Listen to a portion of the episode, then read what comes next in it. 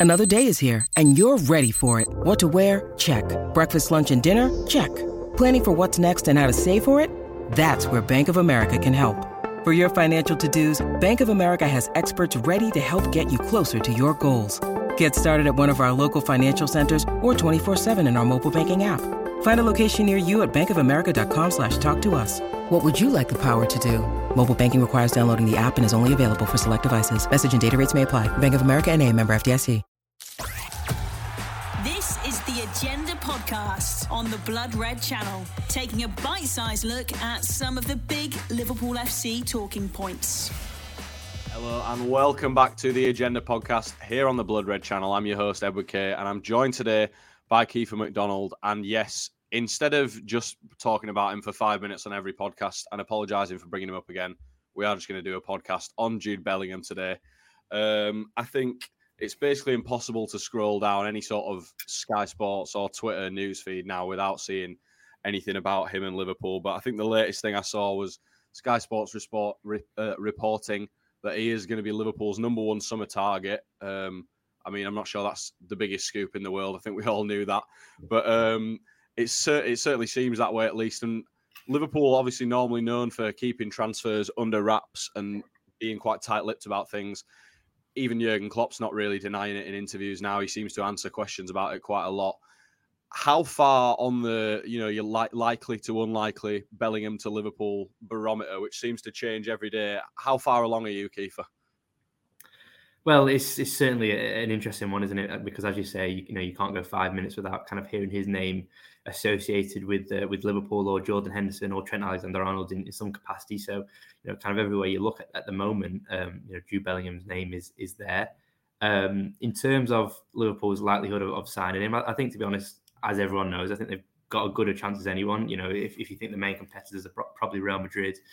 Um, you know, yes, potentially, you know, you've got the financial kind of capacity of Manchester City if, if they want to have a say in the conversation. But um, reports yesterday that, that Manchester United have kind of fallen behind in, in that in that sense. Um, so you know you, you, would kind of think it is potentially a two way shootout, like I say, potentially a three way shootout out if Manchester City are going to get involved, and and why would they not after everything you know we've all seen this uh, this winter from from Bellingham in Qatar? But um, you know uh, you know we we've done um, some long reads about him. You know Paul Gorst did, did uh, one earlier earlier this week, and uh, you know basically just saying um, how, how far Liverpool's interest dates back, and obviously they've done done a lot of the legwork. And you know, he, he came to came to Kirkby in as an under 11s player for Birmingham on, on a two day trial uh, at the academy. Then it was at that point, um, you know, his parents decided not to relocate to Merseyside. So I think Liverpool have got a good chance as anyone really, because you know they have done that groundwork, and, and there has been previous interest there, and and obviously it has just happened that he's kind of exploded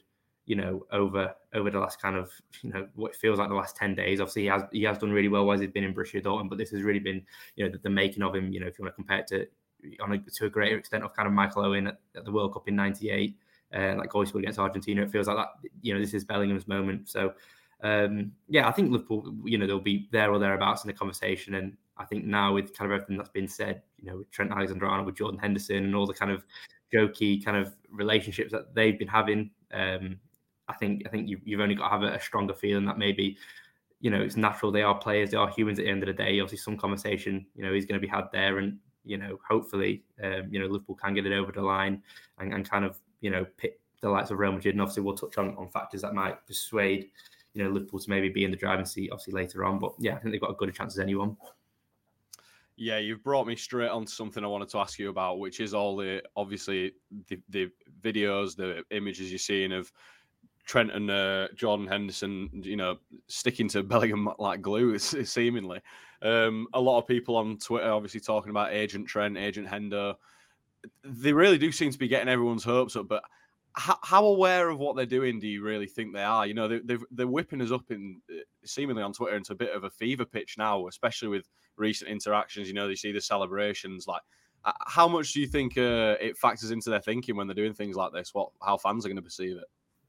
I think obviously there is an element of they do know what they're doing. You know, in, in terms of you know, one recent example is obviously the, the photo that Trent Alexander-Arnold, um, you know, put on Instagram last week. I think it was or, or Twitter or, or, or, both of them. Kind of, uh, you know, they're having a stroll around Qatar on, on, one of the days off. I think it was after the the Wales game. After they obviously qualified for the round of 16, and you know, it was I think the caption was chilling with my bro or something like that. And you know, whilst it, it can be harmless and, and obviously a bit of fun, I think obviously you know Trent Alexander Arnold probably knew what he was doing when he when he clicked the share button.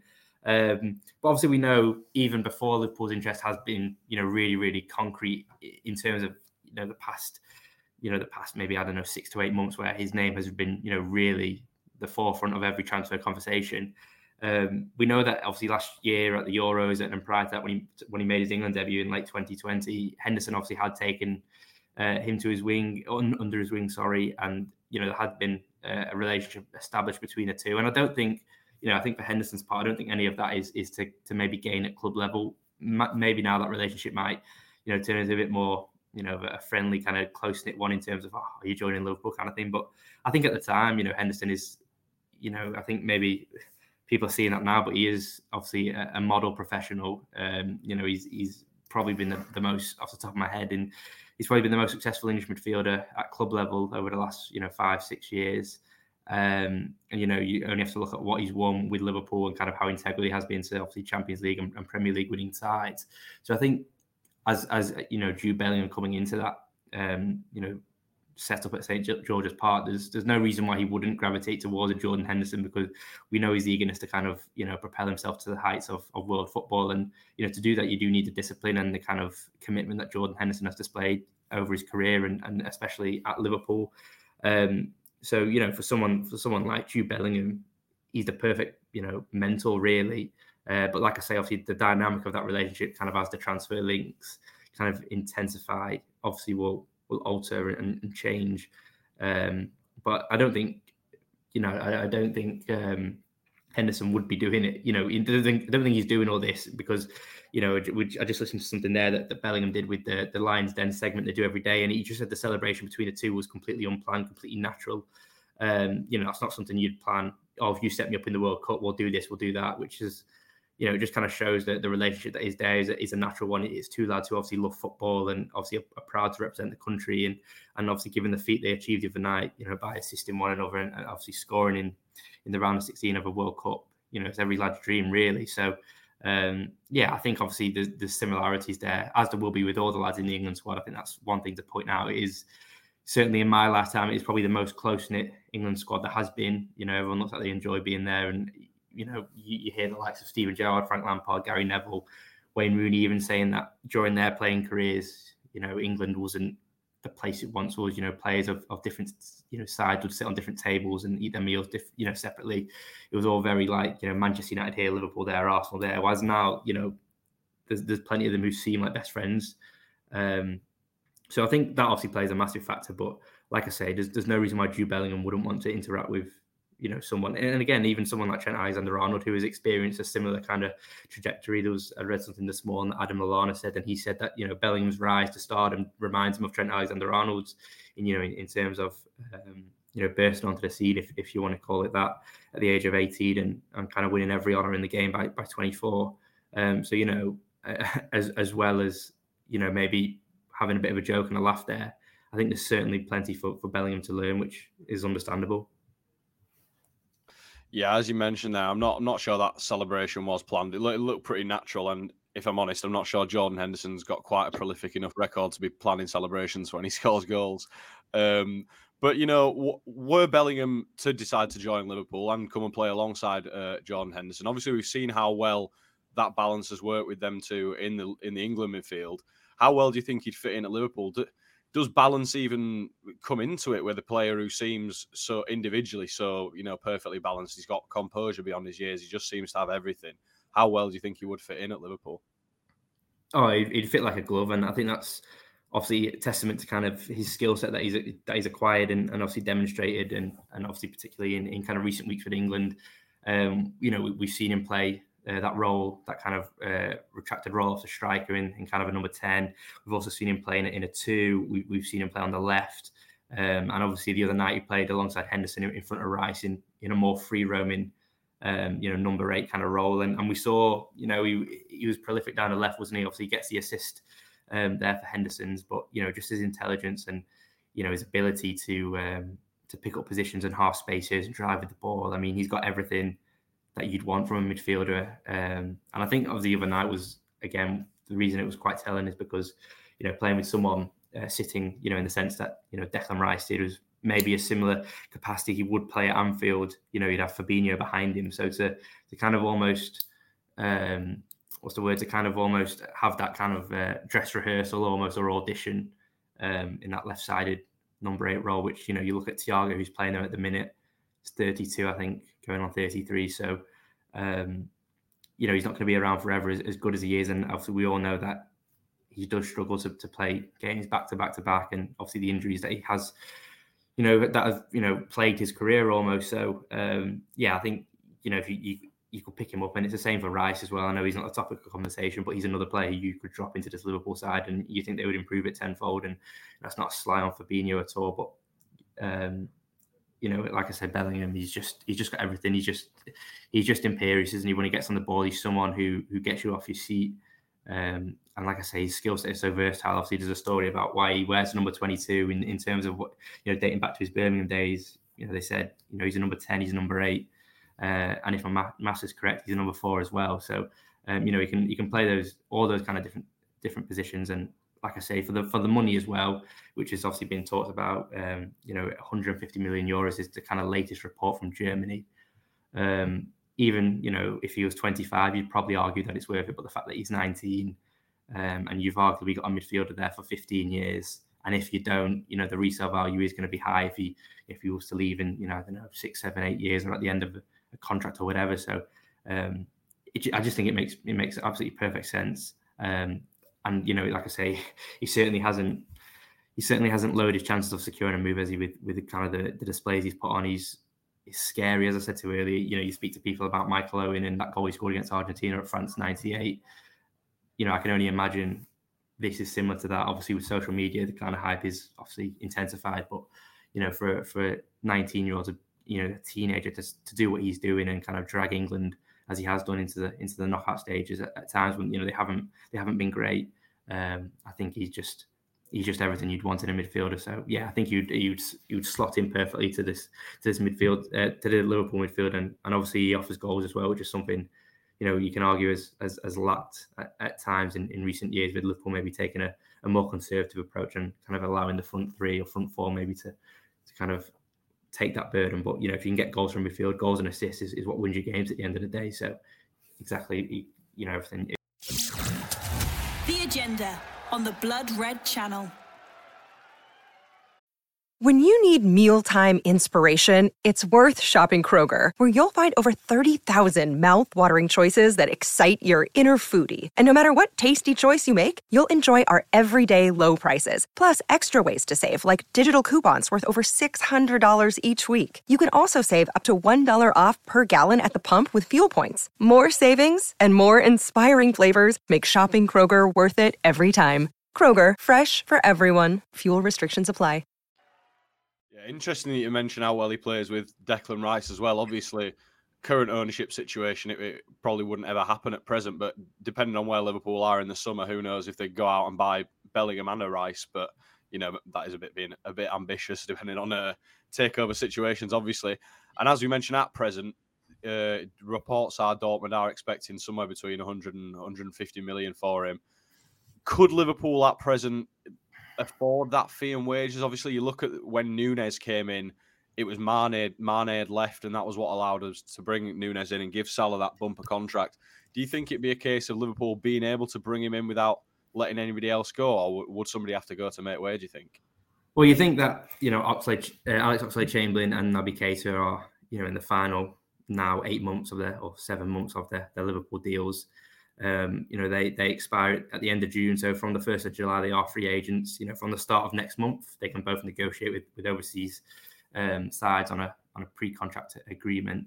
Um, so I think now, if you if you were to kind of hedge your bets, you, would probably suggest that both of them, you know, will be, be walking out of the Anfield door at the end of the season. Um, and obviously, remains to be seen kind of what happens with, with James Milner. But if I was to take an estimate between Oxlade Chamberlain and, and Naby Keita, that's easily you know, two hundred fifty thousand pound a week in wages spared if, if they are to, you know, leave and, and not renew their deals. Um, you know, might be slightly more than 250 million, but uh, sorry, 250,000 a week. But you know, that is probably the base mark that, that they're probably both, you know, taking home about you know just 125 each, maybe a bit more, maybe a bit less. But you know that that's a wage that would more than cover what Bellingham is, is going to be earning. Uh, you know, especially I think at Dortmund he'd probably be on what 60, 70 at the minute at most. Um, I mean, he's on his first contract. He signed as a, a, prodigy from the Championship. He's not going to be on, on much more than that, if if at all anymore. Um, so I think in terms of wages, I think you know it, you can you can almost sort that in house. Um, I think obviously the ownership situation and, and, kind of what is happening obviously does have a um, it obviously does have an impact because you know if there is going to be a full sale, but you know FSG have have said, um, you know, Mike Gordon said it is going to be business as, as usual, and that obviously relates to January, and, and we'd imagine further down the line that relates to the summer as well.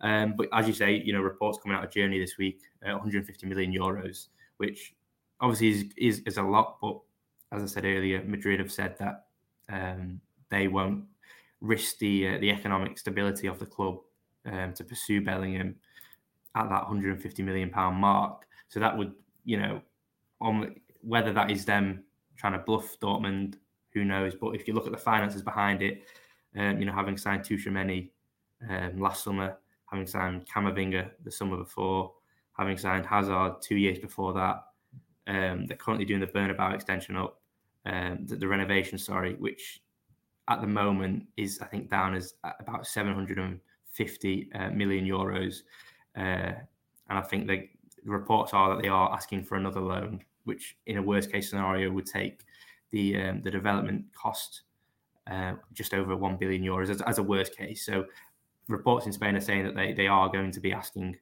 for another loan, which would suggest, and if you kind of put put the pieces together, why they, they you know they're not willing to um, sacrifice the stability of the club.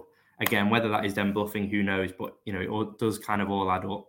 Um, you have got to think we're only just whether people like it or not. We're only just coming out of the, the coronavirus pandemic and kind of the, the impact that it's had on clubs in, in the last, you know, two, three years. Um, you know, transfer windows, okay, maybe the summer was the first one, but they're still getting back to normal. It's still a, a volatile market, you know, especially for selling clubs. Um, so if, if Madrid are showing their hand and saying, you know, we're not going to pursue that that top kind of echelon of 150 million euros, it obviously gives Liverpool a, a free run, if you like. Like I say, obviously Manchester City could could probably cough that money up, so could PSG. But you know, from everything Bellingham said so far, it would sound like you know a club with the kind of values and philosophy as Liverpool has in terms of you know he's, he's said on record a few times that he wants to give people memories and and you know he doesn't want to just you know play for money and and, and not not that you know playing for PSG and Manchester City couldn't, but if you think you know which club kind of epitomizes you know making memories and kind of ingraining yourself into a fan base, it's it's Liverpool Football Club. It's playing at Anfield. It's you know it's being the face of those big European nights. Um, so I think when you look at it that way, um, and like I say, the, the, the, potential departures of, of Keita and Oxlade, uh, Naby Keita and Oxlade Chamberlain, add a potential James Milner to that who obviously signed the one year contract in the summer. Um, again, who's probably on, I imagine maybe have taken a, a pay cut in the summer, you know, maybe something of a hundred hundred thousand pound a week. So you know you have got the wages there to kind of offer Bellingham a lucrative deal. And the thing is, he's not going to be coming in on you know two hundred fifty thousand pound a week. If you think how much it took Salah to, to get that, you know, that was his third contract at Liverpool. Obviously signed the initial one, then he signed one in in 2018, and then obviously got the extension last summer you know players have to work their way up. They're not just handed these these lucrative deals. The same with Van Dijk. Um, so I suspect you know he's not going to come in on a, a massive wage, so Liverpool can afford that. Um, it's just kind of who else is in the market. But like I say, it sounds like the player would be up for the move, which is obviously the first and foremost important thing of any transfer. Dortmund, it seems, have maybe accepted that. I think the, the CEO said last week they won't be handing out any gifts to Liverpool, but you know if, if he was to join a Premier League club, Liverpool will be the preferred one. So it sounds like you know everything is is is kind of coming together nicely. Obviously, this Winter World Cup seems to have worked in Liverpool's favour with with you know if you want to call them agents, Henderson and, and Alexander Arnold. So I think, like I say, there's plenty that aligns, and it kind of says that Liverpool are the strongest currently. You have the strongest hand for Bellingham, but obviously, as we know in football, a lot can change in, in the next six six months or seven months until kind of that that that summer window does open. But you know, like I said, there is plenty of lining which would tell you that Liverpool are in a very, very strong position. And obviously, as I touched on at the top of the show, obviously they've done their due diligence in, in terms of um, you know inviting him to the club as a under 11s player on trial. Obviously, the family decided not to relocate in the end, which is obviously a decision that has, you know, been proven to be to be the right one. You know, would Bellingham have been the star he is now if he had to work his way up for a club like Liverpool? Would have been would he have been handed the same opportunities? You, you, maybe who knows, but you know, certainly can't have any regrets about turning down Liverpool. But um, obviously, those at Anfield and, and those at the academy were obviously big fans of him. Um, and obviously now, you know, seven, eight years later, they've obviously got the opportunity to, to finally get their hands on him. And you've just got to hope that the kind of disturbance and, and kind of the, the change in the guard with, with obviously a new sporting director coming in, you've just got to hope that that doesn't disrupt any of the, you know, the uh, the the foundations maybe if you want to call them that that have previously been been laid out. You just got to hope that it's as, as smooth as possible come the summer. Yeah, you mentioned a player there that uh, brings up uh, something I wanted to, to, speak to you about. Naby Keita, obviously, when Liverpool agreed the transfer for Naby Keita, obviously they agreed it basically a year in advance. Do you think? Do you think there's any chance Liverpool will be looking to get something tied up in January ahead of him, maybe joining the club in the summer? Obviously, Dortmund have made it clear that he's not going to be leaving until the summer. But do you think there's anything to be said for Liverpool? You know, trying to get something tied up in January with all the competition around trying to get him. Potentially, I mean the, the, other the other side of that is as you would have in a normal World Cup is is, is that January is then going to be the spike, arguably where he's playing. You know, he's at his, his peak price, if you want to call it call it that. He'll obviously been 19 years old. He will have played. You'd imagine, obviously, will probably play against France this weekend. You know, you feel like if England do get past France, they've got as good a chance as anyone as reaching the final. You know, they'll probably play a team like Brazil. Um, but they've got a good chance as anyone as, as, kind of winning the competition if they if they do knock out the reigning champion. So you think if he was to be the, the, the poster boy that, that comes out of the World Cup as, as having helped England win their first World Cup in 60 odd years, his price is going to be astronomical. So maybe that's not the, the best way to negotiate. Whereas I'm sure Liverpool wouldn't mind paying a premium to secure his services like they did with Naby Keita. Um, it might be when his price is at absolute peak. So so maybe a summer deal as, as well. And I'm, I'm sure, you know, we're not stupid. I'm sure there will have been talks. I'm sure there will have been inquiries in the summer. Um, you know, Jurgen Klopp said during the summer that the only problem with Jude Bellingham was that he isn't for sale. Whether that means Liverpool had inquired previously, who knows? Interpret those comments how you want. But, you know, I would be very surprised if there hasn't already been phone calls between Liverpool and Dortmund over Bellingham over the last, you know, six, seven, eight months.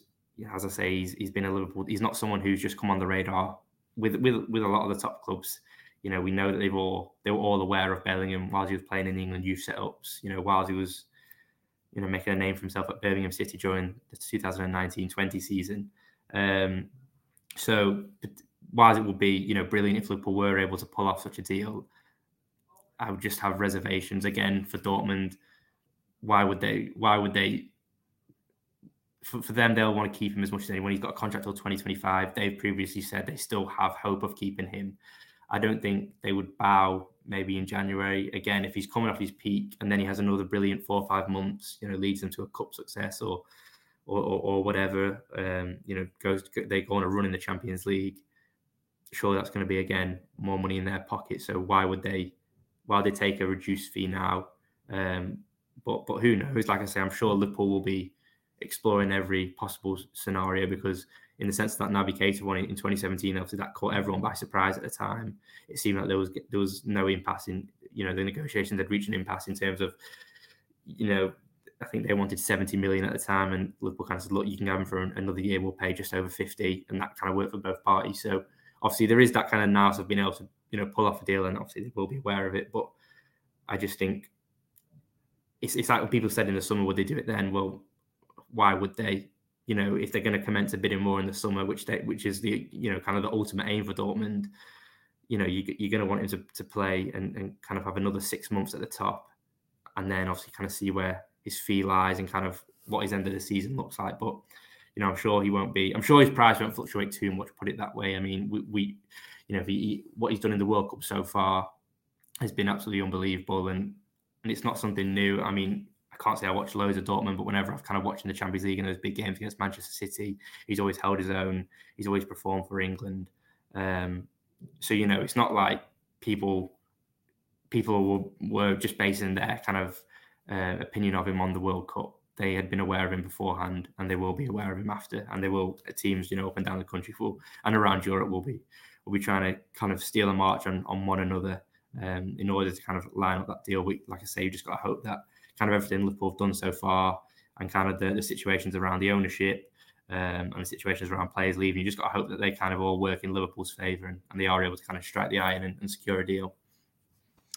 Yeah, it certainly seems like things might be in Liverpool's favour at the moment, but who knows what what'll be a you know the situation in summer when that inevitable bidding war does start. But that's all we've got time for on the agenda here today. Kiefer, thanks for joining me. Hopefully that's enough Jude Bellingham content to scratch everyone's itch until we inevitably talk about him on the next podcast anyway. But uh, until then, from now, uh, from me and Kiefer, it's goodbye for now. You've been listening to the Agenda Podcast on the Blood Red Channel.